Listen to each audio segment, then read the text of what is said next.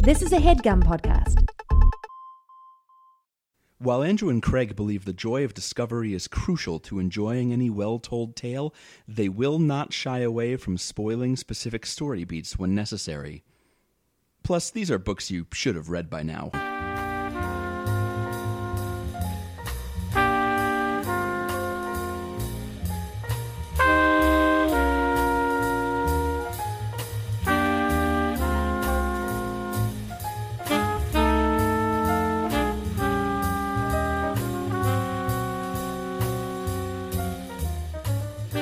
Craig, you know that I take feedback very seriously, right?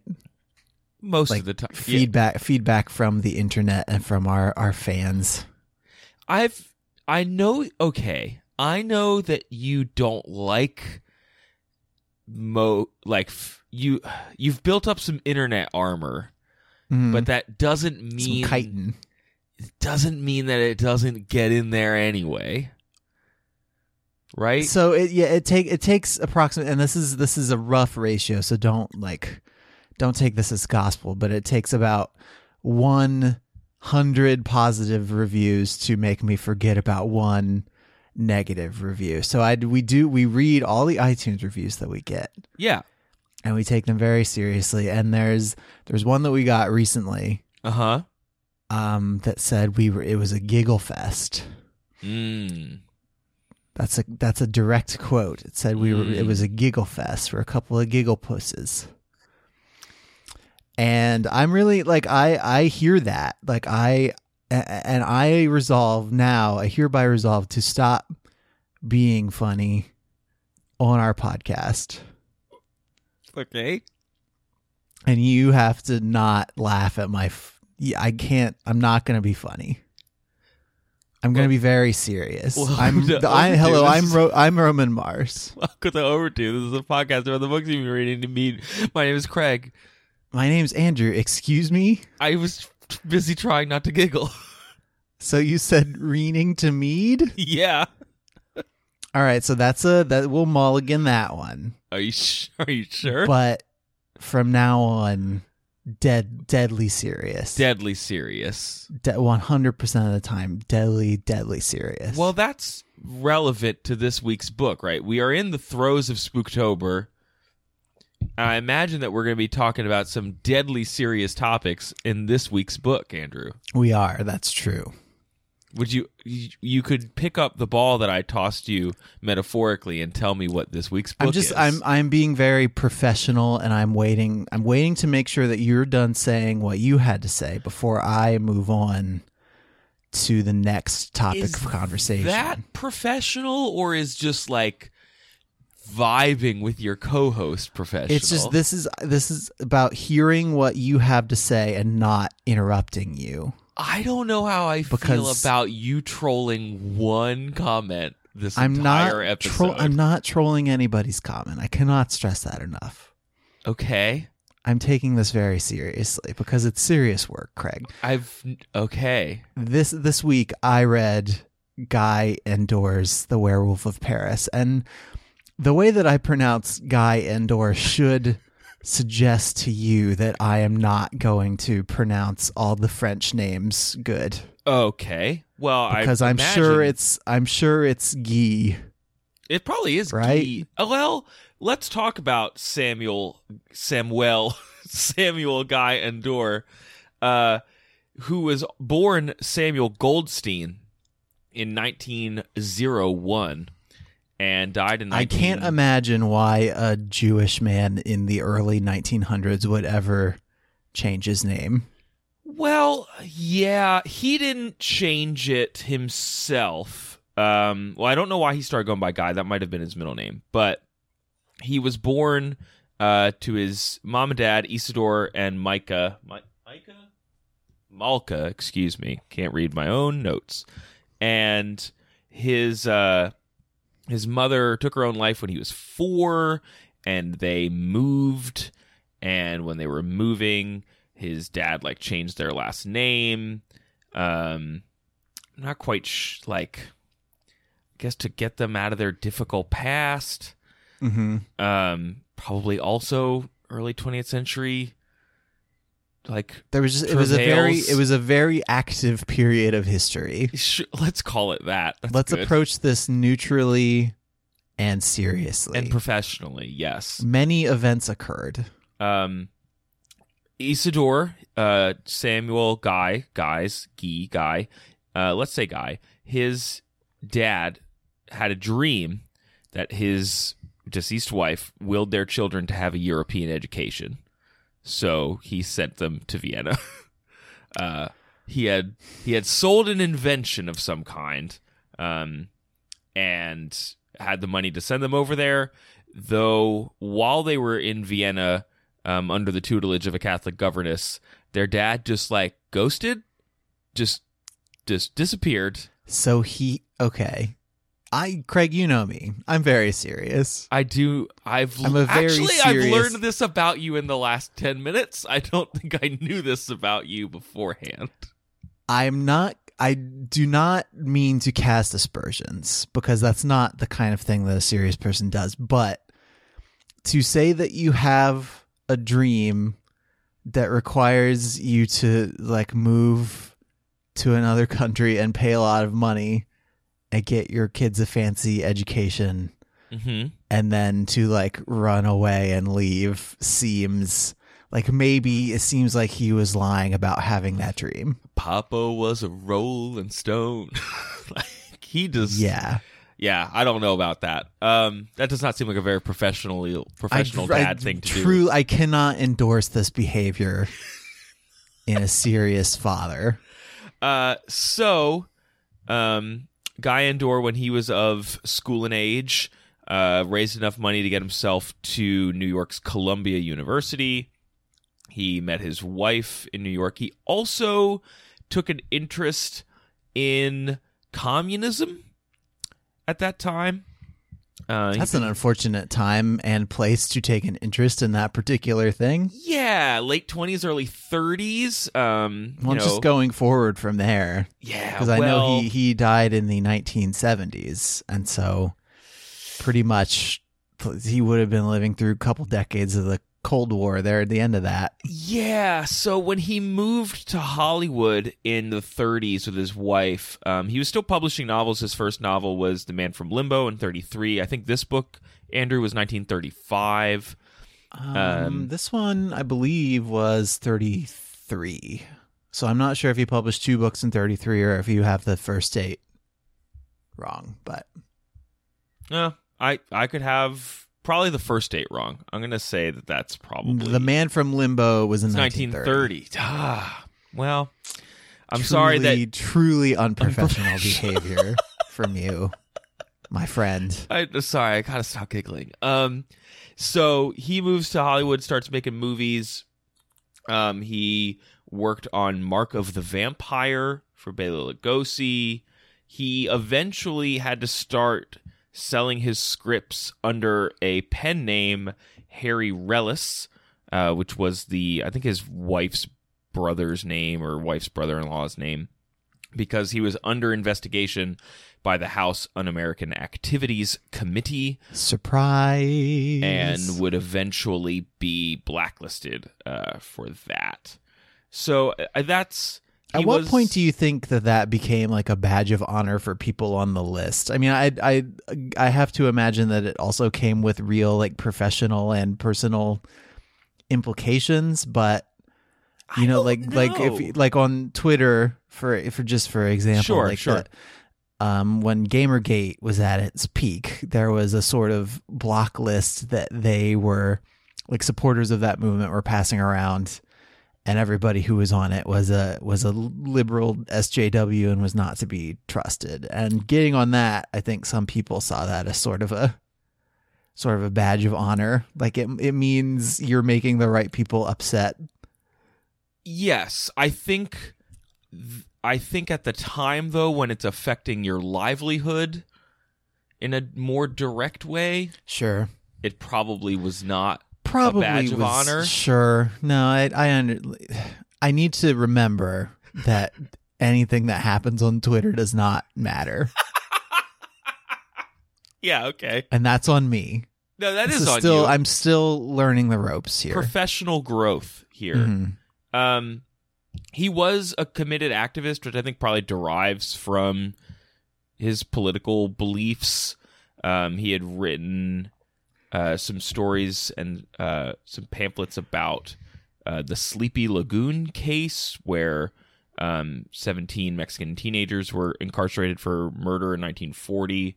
That seemed to be an erroneous charge, similar to the earlier case of the Scottsboro Boys, which I think he had also written pamphlets about.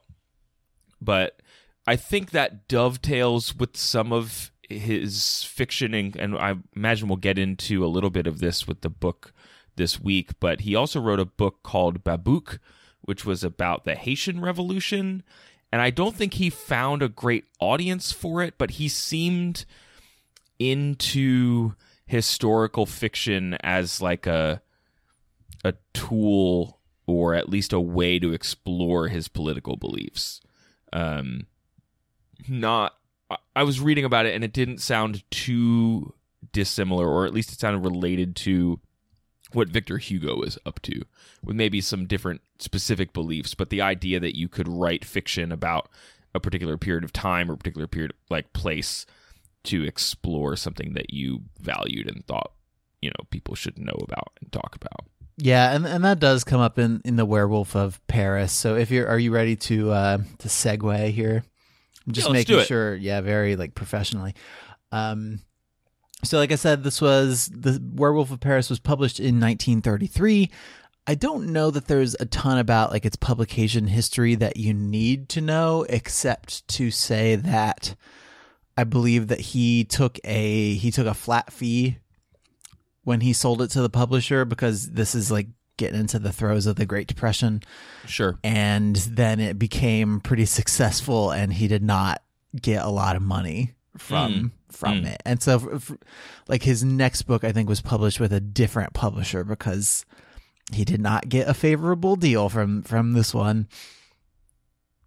Well, I also read that was also because of the subject matter of Babouk, when he later moved to Vanguard Press, and it could be either or. There's some debate as to what prompted that move between publishers, sure. But I think there's the truth probably somewhere in the middle. Very as professional of you. Say, yeah, no, thank you. I'm very equivocal, very professional. Did you just say you're very equivocal, very professional? Yes.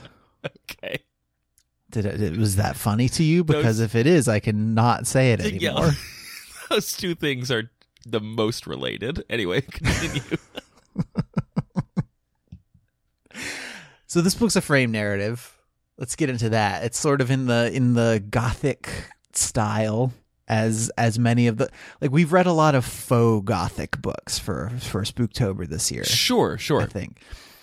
So you've got this nameless American businessman who's stomping around, and he finds this. He stumbles upon this manuscript of 34 sheets of closely written French.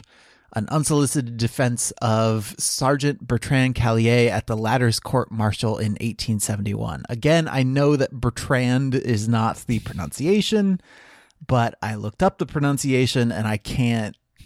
my mouth can't make the sounds. Okay. So as a professional, like, I don't want to just be spitting into the mic. That's reasonable. Well, yeah, you don't want to ruin the mic. Very professional of you. Thank you. Yeah, this is my mic, and it's mine. What else do I want to talk about? So yeah, frame narrative, and it's also like it. So it's been described as the werewolf book. Like, yeah, let's talk about that. It's the book about werewolves in the way, and I guess I expected it to be the book about werewolves in.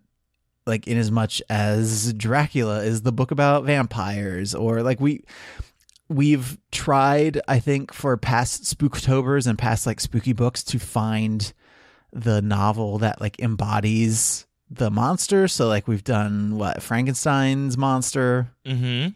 I know we've read about mummies, even though that was a little off the beaten path. Yep, they were a little sexier than I think they normally are. Normally. Yes. But well, let's say not normally, but typically. Let's be very professional here. Typical mummies. Yes. Mummy typical. Mm-hmm. And, but like the book is about a werewolf. Yeah. There is arguably a werewolf in it, but it's also arguably. It's also not about werewolves. It's also about politics and stuff.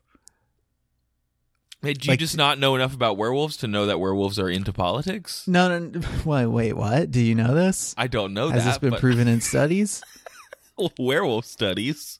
Are they particularly politically active? Well, I don't know, but I do know that lycanthropy, which is the word for werewolf disease, is Greek, and it comes from wolf and human, the two root words. That makes sense. It originally meant that you just had a ravenous appetite and ate like a wolf. And then... And that is what the song Hungry Like the Wolf is about. Yep. Mm-hmm. Try not to giggle. No, I'm stating a fact, Craig. Why do you got to laugh about it? That's exactly what the review said not to do. Later, lycanthropy as a medical term, instead of meaning that you did turn into a wolf, it meant people who thought that they turned into wolves. Which is a real fight. You think you're a werewolf. That's the disease. That's interesting because there are elements of that interpretation in this book, especially once the supposed werewolf runs up against doctors and stuff who are trying to, not really trying to treat his condition, but are just kind of adjacent to his condition. Sure. I'm pulling some of this stuff from the great website. I believe it is godsandmonsters.com.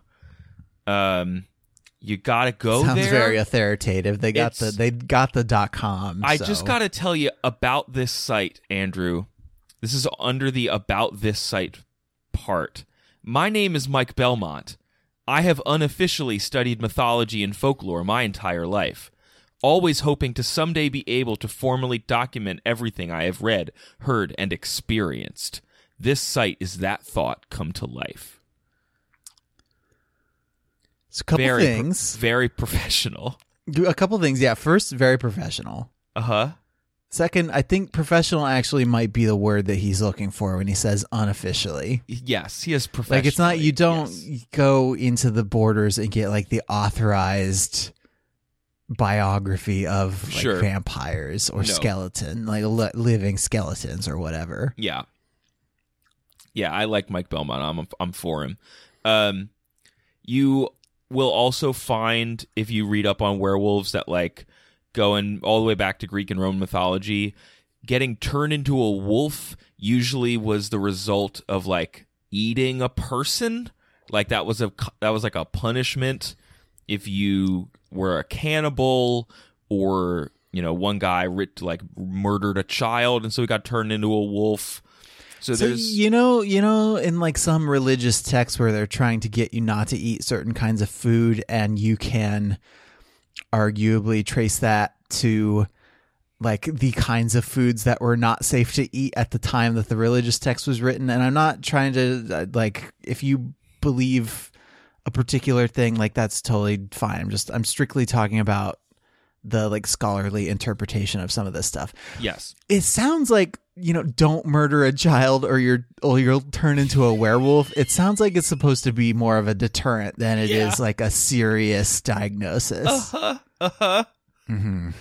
I'm on to you, doctors. I'm professional now. There's can't hide this from me. A lot of the where do werewolf sightings come from kind of thing. Once we got into the Middle Ages and we started persecuting people for being witches because we just didn't understand them and needed scapegoats, you start running into people probably had real legit medical conditions that got conflated with being part wolf, you had contracted rabies or you had some other non-neurotypical condition like Down syndrome or something, or you had a hair growth disorder or something like that. Mm-hmm. So it a way to other people and just call them monsters, because rather than you don't have a social framework for just being kind to people. Yeah, and that also comes up in this book. Is one of our protagonists sort of draws many parallels between the typical people and the werewolf in question. Yes. Especially toward the end. So let's get into the story. Yeah, I want to find out what type of werewolf this is. So I want you to get into this. Some of the origin story stuff is really interesting. So the structure of the book is, I think it's partially presented as this manuscript that our frame narrator found at the beginning of the thing. And it also seems at many times like he's sort of interjecting very lightly in a scholarly sort of way and putting in this other stuff that he has found in his own research, because there's some information that we get that wouldn't make sense in the context of one manuscript from one person. Okay. Especially when the story is clearly telling you about the time that the guy who wrote the manuscript was getting the wool pulled over his eyes by somebody else. Okay. Seems like he would not be self-aware enough to know about that, though I could be wrong. It's possible that he was extremely professional. Okay.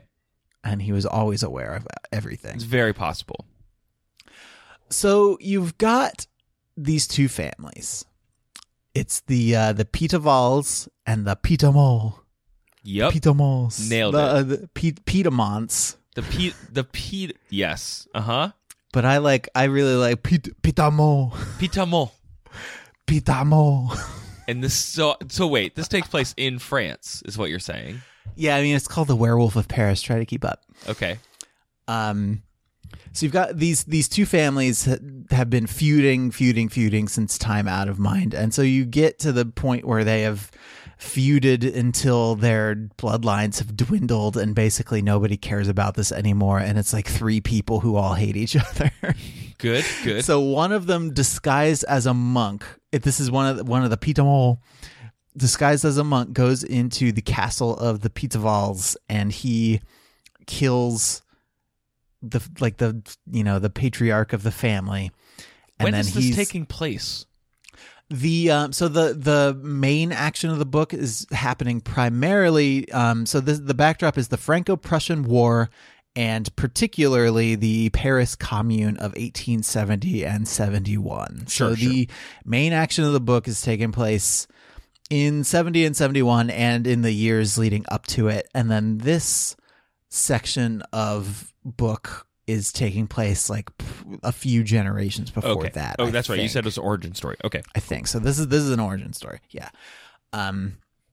So the other Pitavals, they discover this guy because he makes a loud sound at an inopportune time in between killing everybody, and he gets found out. Mm-hmm.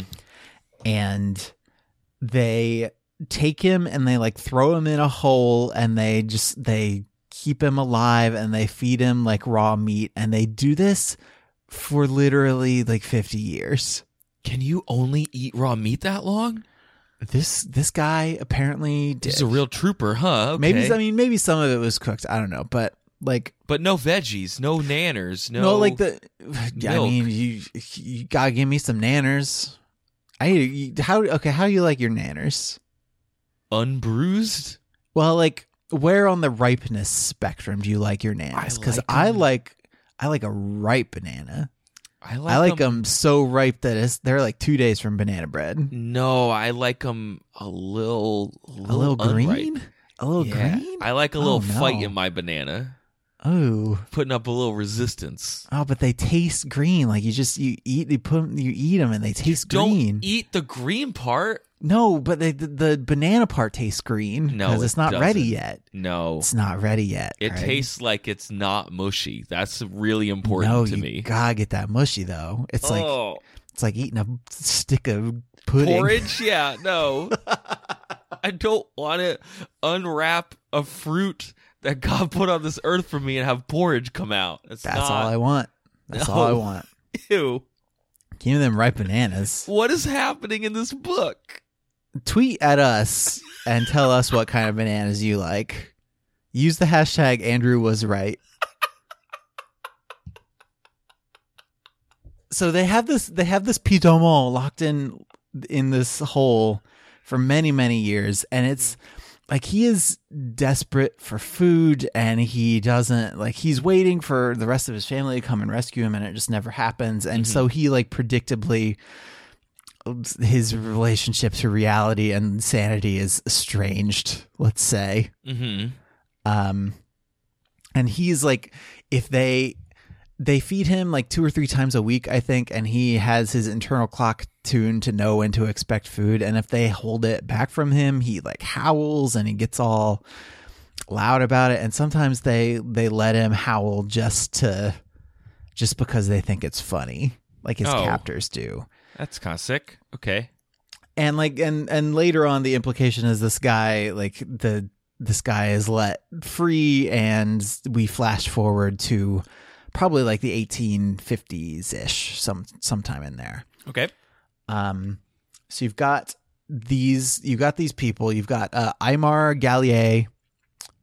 He's got his, servant Françoise. Or is that how you pronounce the female version of that name? Françoise. Is there an E at the end? Yeah, there is an E at the end. Françoise. I guess François would be the boy version. Yeah, yeah.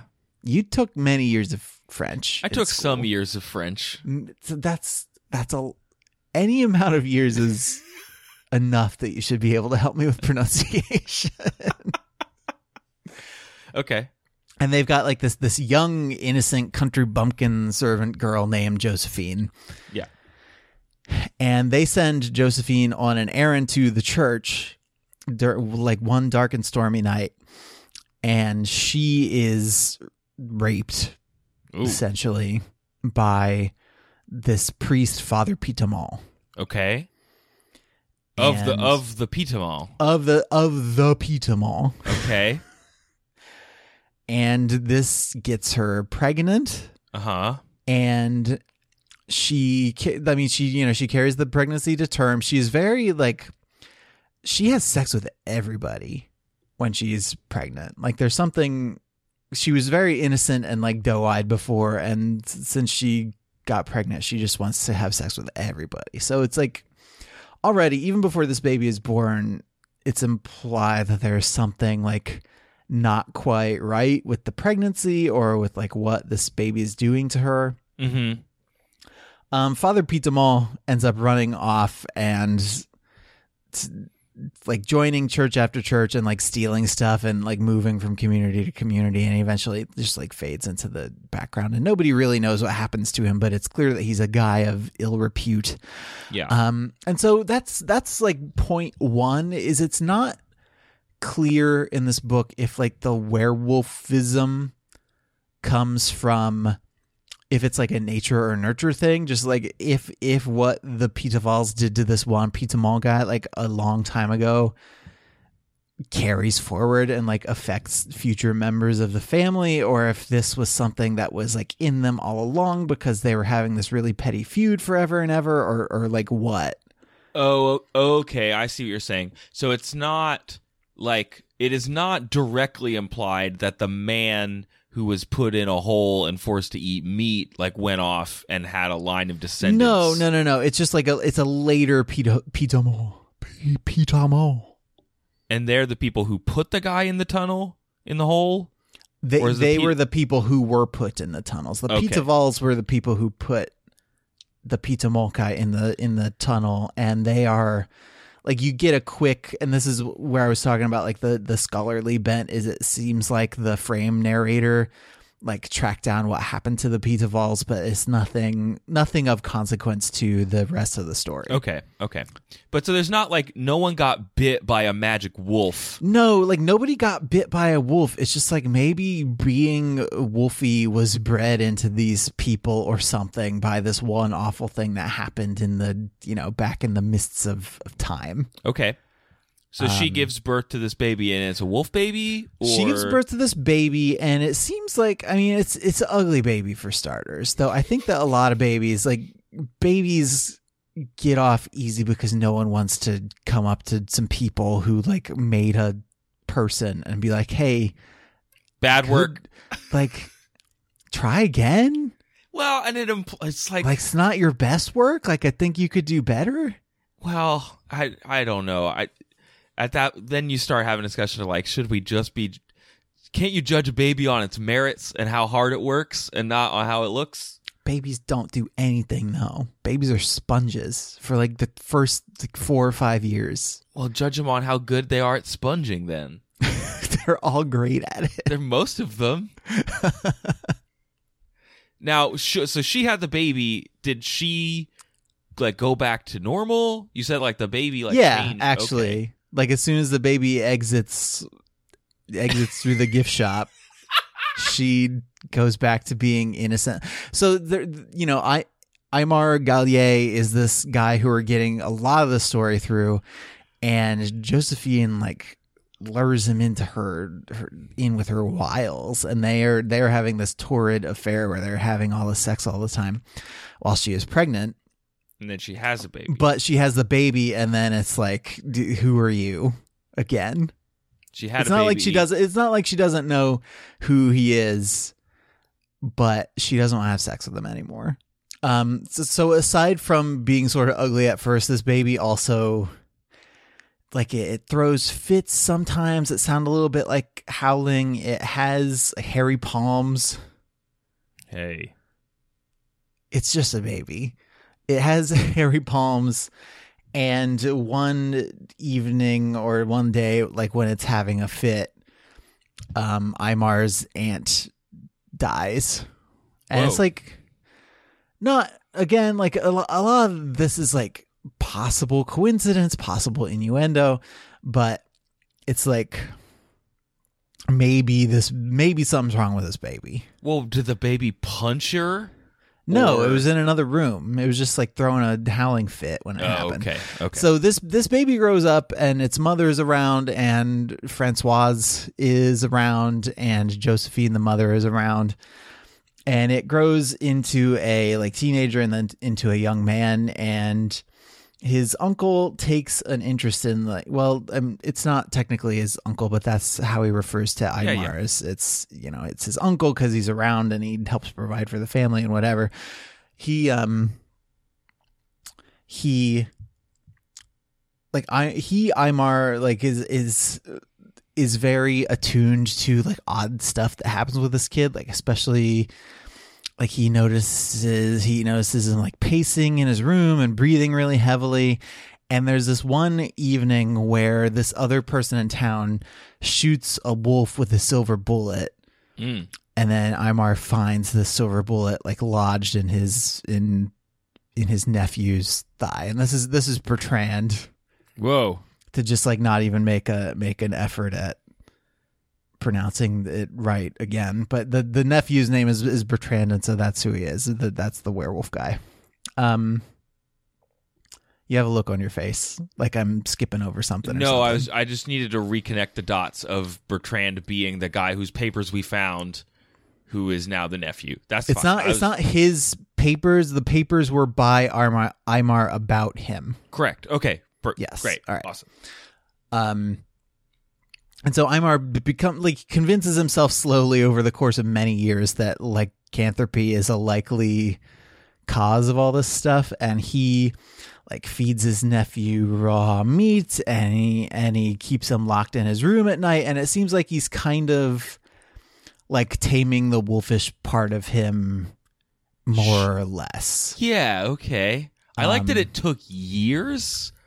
Well, like, I mean, this kid is like growing up and stuff. Like, you know, I think, I don't know, man. Like nowadays, if you think your kid is like doing drugs or something, like you sit him down, you have a conversation. You don't like take years to slowly. Well, what are you going to do? Are you going to sit him down and be like, son, I think you might be a werewolf? That might be the best way to go about it.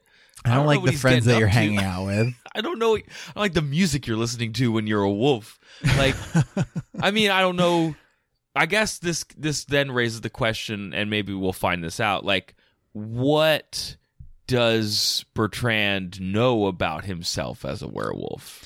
He suspects there's something up because he has like very vivid dreams sometimes, where he will like go out and hunt or something. Now I should note that again, like this book is the werewolf book, but it's like there's no relationship between the moon and when he turns. Mm-hmm. It's just like something that happens sometimes. And he is like, he's very aware of it, and he even tries to fight it off in a lot of cases, but it's ultimately something that he's like helpless against. Okay. And he is turning into a wolf. He's not like a wolf man. Well, so there's some ambiguity about that that I think we can talk about a little bit later. But okay. Like for the purposes of now, it doesn't really matter whether he's actually a wolf or a wolf man. It's just like that the guy who shot him thinks he shot a wolf, and Aymar found the bullet in his body. And okay, so that's good enough for our purposes for now. Yes. So Aymar thinks he's tamed the wolfish part of his nephew, and is overseeing his education, and like takes him to Paris to take some quizzes and stuff. And he ends up like losing control of his nephew at some point. And actually his nephew gets out one night, and like not only does he kill one of his friends in town, but he also has sex with his mom. Whoa. Like in wolf form, where he's not really... What? Like sometimes, well, okay. So this is where the ambiguity comes in. It's not clear if he was like actually a wolf or if he was just doing like wolfish stuff. But he will, when he's feeling like a little more animalistic, do stuff that he then like regrets the very next morning and laments and whatever. It's like he's not in control of himself, and that does play into what you were saying earlier, is that lycanthropy was sometimes given as a diagnosis for what we would today recognize as a legitimate mental illness of some sort, you know? Yeah, and so this... It's like some kind of multiple personality something going on almost. So I don't want to derail the plot, because I think there's more to come, but I do think, like, I was trying to think of what the central theme of the werewolf is, because, like, both vampires and wolves have a very sexy theme sometimes, but, like, vampires, it's more like you get sadness about being immortal, and you get like parasitic sex relationships a lot, right? Mm-hmm. Frankensteins are more, you know, that's about like scientific knowledge and the pursuit of knowledge, like raising all behind it to the ground, and also on the monster's end of it, why can't I just be a normal person? Mm-hmm. Why do I have to be a giant monster? Why doesn't anybody love me? Yes. And werewolf seems to be about like, can I control myself? Like what? Yeah, and what is myself? It's useful to view many of these archetypes through the lens of Buffy the Vampire Slayer, because I think it distilled these things down to their essence in a way that later became like terminal for vampires, but was a little more nuanced and interesting for werewolves, where on that show for pretty long stretches of time, there were people who were werewolves. Yeah, sure. And thanks to the people around them, they could be like locked up or something while they were werewolves, mm-hmm, and like control themselves and be like quote unquote normal for a while. Yeah. And I think there are certainly other mythologies. Just as vampires are different, there are other mythologies that treat this differently, but we're kind of, as we've said, we're dealing with one of the prototypical werewolf books. Yeah, but I think you're, film and whatnot. Yeah, I think you're right to say that the lack of control over yourself and the desire to have that control over yourself is important to the werewolf archetype a lot of the time. Sure. So what happens next? He killed a dude. He had sex. Maybe he was a wolf, but he was at least doing bad stuff. Yeah. So what he does is he runs off to Paris. And at this point, like, Aymar loses track of him, and the book drifts a little bit. I found the first part of the first like half of the book more compelling and more readable than the second half, just because it's, you know, it's doing this origin story thing, and it's tracing these like people and this clear story of this one person. I mean, what the second half of the book is doing is like intentional. It is furthering the political ends of the narrative, but it didn't resonate with me quite as much. Sure. So he runs off to Paris, and this is during the timeline of this Paris Commune in 1870-71. We've talked a little bit about this general era of France's development before. I think the Scarlet Pimpernel is when we got the most into it, but when you're talking about late 1700s into the entirety of the 1800s, France blows up with some regularity. Social change and upheaval is completely normal for the country in this era. Yeah, in order, we have read, in terms of chronological France history, it goes Scarlet Pimpernel and then Les Mis and now this guy. Because Les Mis is it's the previous revolution to... Or, is this the revolutions of 1848, perchance? It might even be just before that, but then the revolutions of 1848 come after that, and then this guy shows up around the Franco-Prussian War. Mm-hmm. I mentioned the revolutions of 1848 only because Aymar was injured in them. Oh, sure. Okay. Yeah. So Bertrand runs off to Paris, and he... what's happening in Paris at this point? And I'm going to oversimplify this, and I'm not going to get everything right, but for our purposes, the basics of what you need to know is that Paris was being run by this sort of local, more revolutionary government, and it was at odds with the rest of the government of France.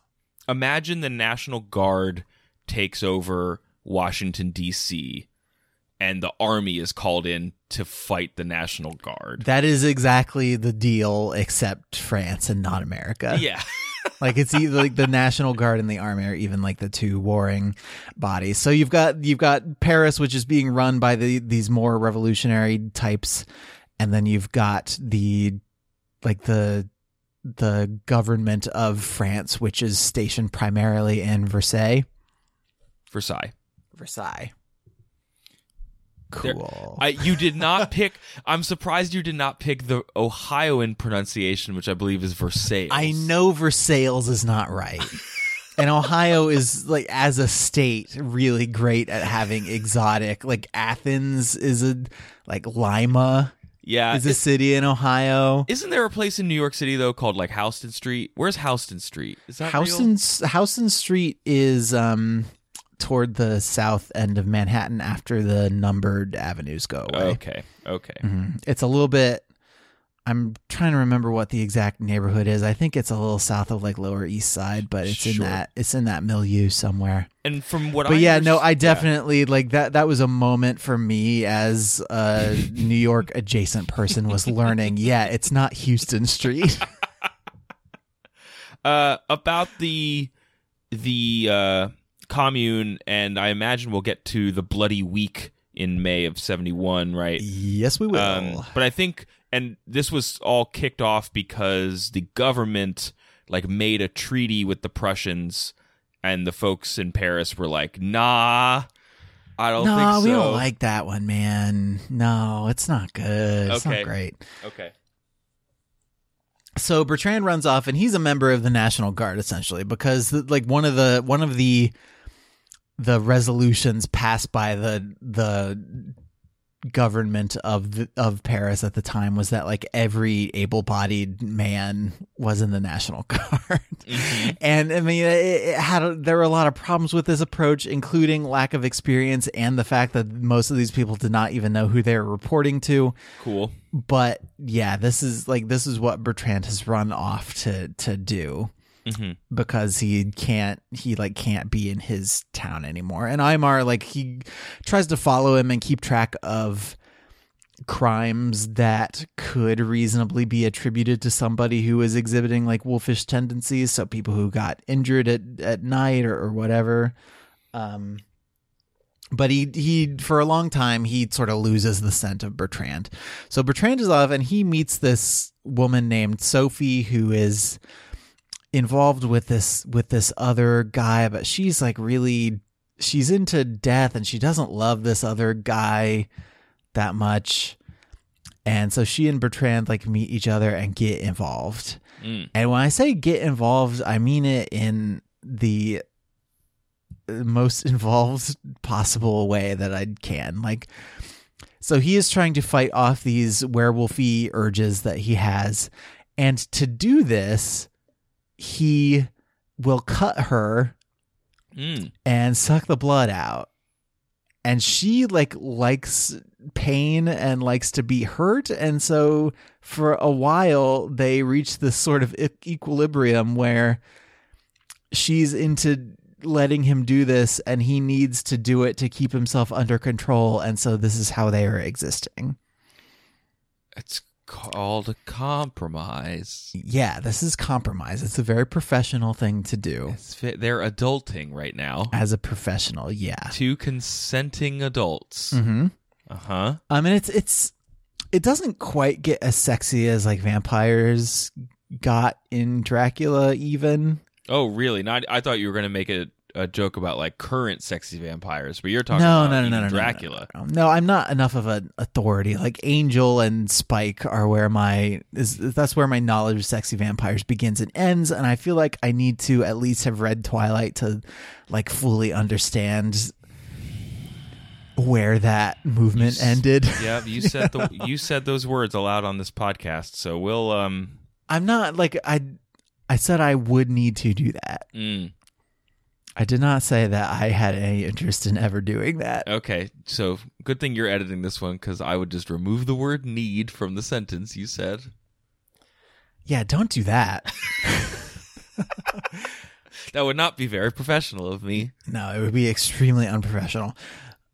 So this is happening, and in the background, things in Paris are getting worse.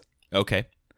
And we're leading up to this like bloody week that you mentioned, where essentially, right, and correct me if I'm wrong, like the army marches on Paris and takes it and executes a lot of people. Yeah, it's pretty not great for everyone, because they'd been under siege, so like people were boiling rats for food. And eating, yeah, there's zoo animals. Yeah, like, there's a sequence in this book where Aymar like goes to a private party hosted by gourmets, and they have very fancy like cat and dog and rat meat. Yeah, it's and he goes and he barfs his guts out later. Yeah, there are lots of prisoners and executions, and I imagine it's woven into this book because, as we said before, it's part of Endore's like whole game, I guess, is that like all the founding members of communism were super interested in what happened in the Paris Commune, because it was viewed as a like class, it was an act of class warfare at the same time as it was just like who liked Prussia or not. Right. Yeah. Like it was very much, the forces of like the aristocrats and to some extent like the Catholic Church, like back in the time when the Catholic Church was a big old monolith that that was very deeply embedded in government. Like another one of the resolutions that this Paris Commune passed was separation of church and state, which at the time, like America had done it already, so it wouldn't be like a totally alien concept. But I think in Europe, that idea took longer to take hold, because that's what a lot of people ran from Europe to America for, is because they wanted to practice a different brand of oppressive Christianity. Yep, sure.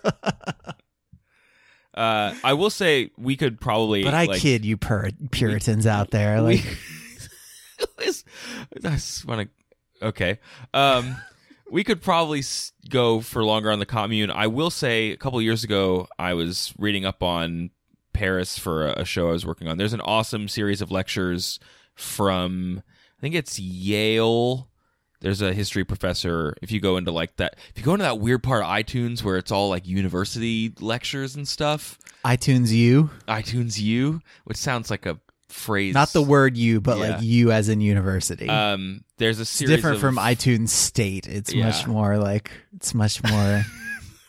selective.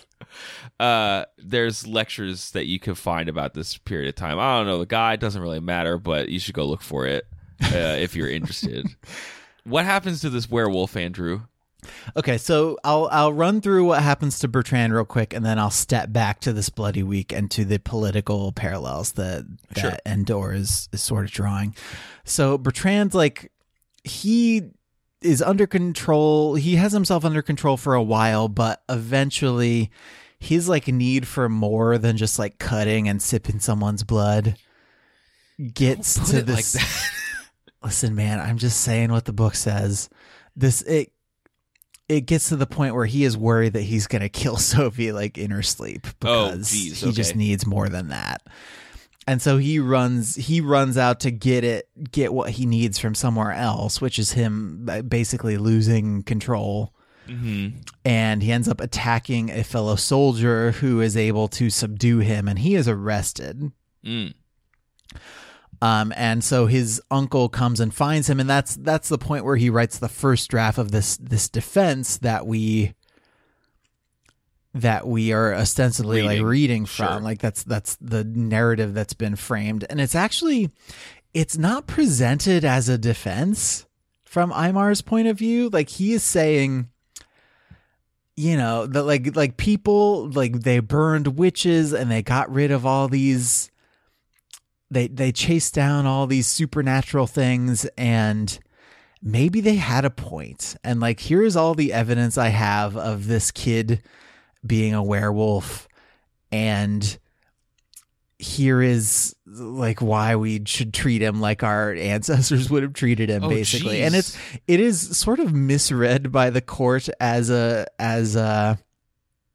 like a true, like in the olden days, this poor kid would have been treated thusly, but we modern cosmopolitan people are not gonna be so rough on him. So like he gets to stay in prison, but he doesn't get executed, which Aymar is sort of actually aiming for is execution, because he doesn't think that Bertrand can be trusted and that he's a monster and whatever. So this all happens, and then the bloody week happens, and I'm just gonna hit you with a bunch of passages from this book, and I have a few others that are just like good turns of phrase that I like Endore is we don't always get to the point where we're reading prose and just being like, yeah, that's good prose, but I have a couple of those too. Okay, great. So all these people get killed, all of them. Endore writes as Aymar, the whole famous reign of terror in 15 months guillotined 2,596 aristos, the Versaillists executed 20,000 before their firing squads in 1 week. Do these figures represent the comparative efficiency of guillotine and modern rifle, or the comparative cruelty of upper and lower class mobs? Bertrand, it now seemed to Aymar, was but a mild case. What was a werewolf who had killed a couple of prostitutes, who had dug up a few corpses, compared with these bands of tigers slashing at each other daily with increasing ferocity? And there'll be worse, he said, and again he had that marvelous rising of the heart. Instead of thousands, future ages will kill millions. It will go on, the figures will rise, and the process will accelerate. Hurrah for the race of werewolves. Whoa. So it gets like super explicit. You're about the werewolf. Yeah, being, yeah, you are a monster. Oh man. Humanity. Man is the real monster. Always man is the real monster, because man is a jerk. It's actually true. And he gets to the point with Bertrand, like he wanted him executed originally, but in time he comes around to this thought. Why should this one wolf be shut up for an individual crime when mass crimes go unpunished? When all society can turn into a wolf and be celebrated with fife and drum and with flags curling in the wind, why then shouldn't this dog have his day too? Yo, dang, dude. So dang. I guess I don't want to talk about what happens to Bertrand at the end, because it's, I don't know. It's a little, tragic, and you can read what happens to Bertrand and Sophie and Aymar and everybody if you want to read this book, because it's a mostly zippy read. Like I said, I thought the first half just flowed better than the second half, but this end point where he turns around and he's like, "You were the werewolf all along," is the climax, I think, of the book in a lot of ways. Yes. And it extrapolates. It does this thing that I don't think the pulpy versions of these stories do, where, like, you gotta think this guy sat down and was like, I need to write about the Paris Commune and what happened there, but I'm gonna use werewolves to do it. Like, he's not just like, let me write about an individual man with problems and that happens in a vacuum. There's more. I am fascinated by the way that authors operating outside of they don't think they're writing a genre book. Well, I think historical fiction that happens to have a werewolf in it. Yeah, right. Like, this is more the territory of sci-fi, like modern post. Not even post Star Trek, like post Twilight Zone. It's like modern sci-fi more often gets to use supernatural or futuristic stories to expound on like modern problems, and that's a tradition that continues like up through Black Mirror, which I don't even like that much, but I appreciate what it's trying to do. Sure. But you do in a lot of like horror books get this, I think in Frankenstein it's probably the most pronounced, but this attempt to draw this contrast between man and monstrosity, where like who is the real monster? Is it this thing that's been stitched together by science, or is it the people who won't even listen to it before they try to kill it? Or who is the real monster? This kid who might turn into a wolf. Or is it the people who, with only perfunctory sham trials, executed tens of thousands of people? You know? Yeah. Who's the real monster? Are doing it in like, I appreciate that he references the earlier reign of terror that killed like 1,500 rich people versus the killing of like 20,000 people who rised up and like... I don't know who I would side with in the Paris Commune. I don't want to eat rats. That's who I'm siding with. That's a good way to go just generally, I guess. Yeah. I don't want to eat things that eat excrement. Man, what do you call killing 2,500 aristos, Craig? What? A good start. Oh. Eat the rich. # eat the rich. Understand that this is all coming from a very professional place. I could hear it in your voice. Mm-hmm. So you dug the book. Was it spooky at all? The origin story stuff is a little disquieting. Sure. A lot of the like tracking down and diagnosing the lycanthropy stuff was a little bit spooky, but it wasn't like Dracula spooky. It wasn't like Frankenstein spooky, because the monster... Not only do you not even really know if you're supposed to think he's actually a wolf or not until like the appendix at the end, but the monster kind of isn't the point. It's not like you're trying to hunt down the werewolf the whole book. Right. Like it's a monster book. It's a werewolf book, but it's also a political book, and it should be viewed through that lens. I think I would say probably more than it should be viewed as like a monster book. Not that it isn't. I appreciate why people say it was the definitive werewolf book, but at the same time, I don't think it's the definitive werewolf book in the sense that a lot of these monster books are definitive monster books. You know, like Dracula like set out all the conventions for vampires that then people have to like confirm or deny for the rest of vampire history, or like zombies or mummies or Frankensteins or whatever you got. Well, apparently the silver bullet thing cropped up in the 19th century and was in Dracula. I don't know if you remember that. There's like a part where like Dracula turns into a giant dog, and then they like try to shoot him with a silver bullet. Oh, I guess bullet. I do remember that. Yeah, vaguely. So who knows where that came from? Every time I look up, like I looked up, we posted, because this episode's going up a little late, and we do apologize for that. But the episode I posted for people to like go back and listen to while they waited, especially for like new listeners who haven't dug through the back catalog, was Dracula. And I was surprised that that was like episode 48. It felt like it had been more recent than that, but it's like, it's back there. We've done a lot of books. We've read a lot of books. I kind of like it. Yeah. If you are a werewolf and want to tell us what we got wrong, you can hit us up on social media or through email. You could write us an email at overduepod@gmail.com or hit us up on facebook.com/overduepod or twitter.com/overduepod. I want to thank everyone, A, as Andrew said, for being patient as we post the show a little late, and B, all the folks who reached out to us on Twitter or Facebook this week. That includes Teresa, I'll be Chris Teresa again. Interesting. Adam, Sally, Dina, Natalia, Tiffany, Mary, Kate, Sarah, Nathan, Grace, Aaron, Lucas, Erica, Starfish Chick, Brendan, who went off to read the Foundation sequel. Good work, Andrew. Leslie, who reminded me to post my soup recipe to our Instagram page. Go find that. You did. You did do that. Instagram.com/overduepod. That's like our least professional moment. It's pretty great. Lindsay, a long history of unprofessional moments. Mrs. Whalen, Ruby, Melissa, Valerie, Allison, who's one of many who told us about Phil Collins in Hook, and that Robin Williams' spooky movie was 1 Hour Photo. Rachel, Blasphemania, Charlie, Ben T, Tracy, Charlotte, Katie, Josh, Bailey, Jen and her books, Yerba Suena, Jaco, Liz, and Lydia Crane, whose last name is Crane and lived in the house from a filming of The Haunting. What? That's spooky. Andrew, if folks want to get more spooked, where should they go?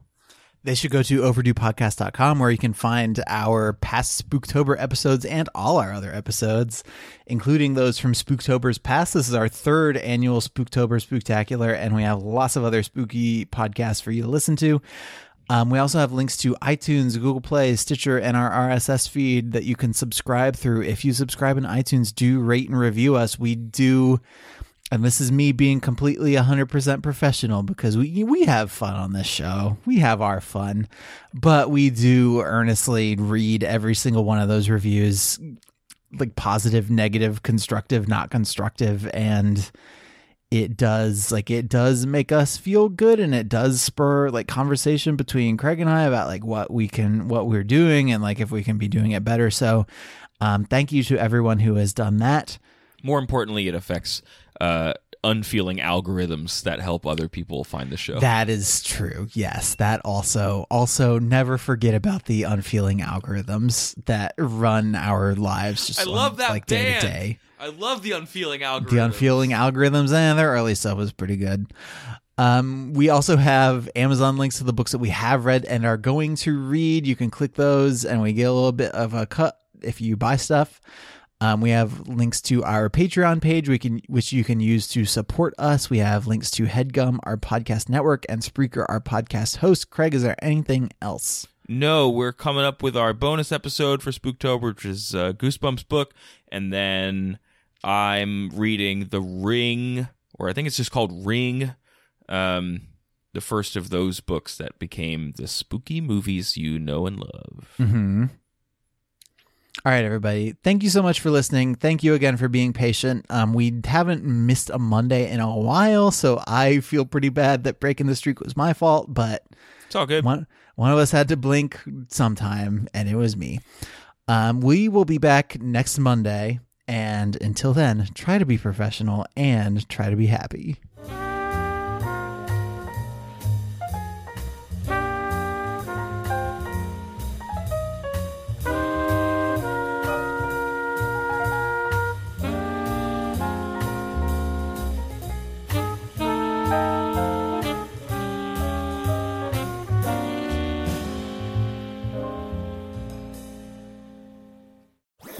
That was a HeadGum podcast.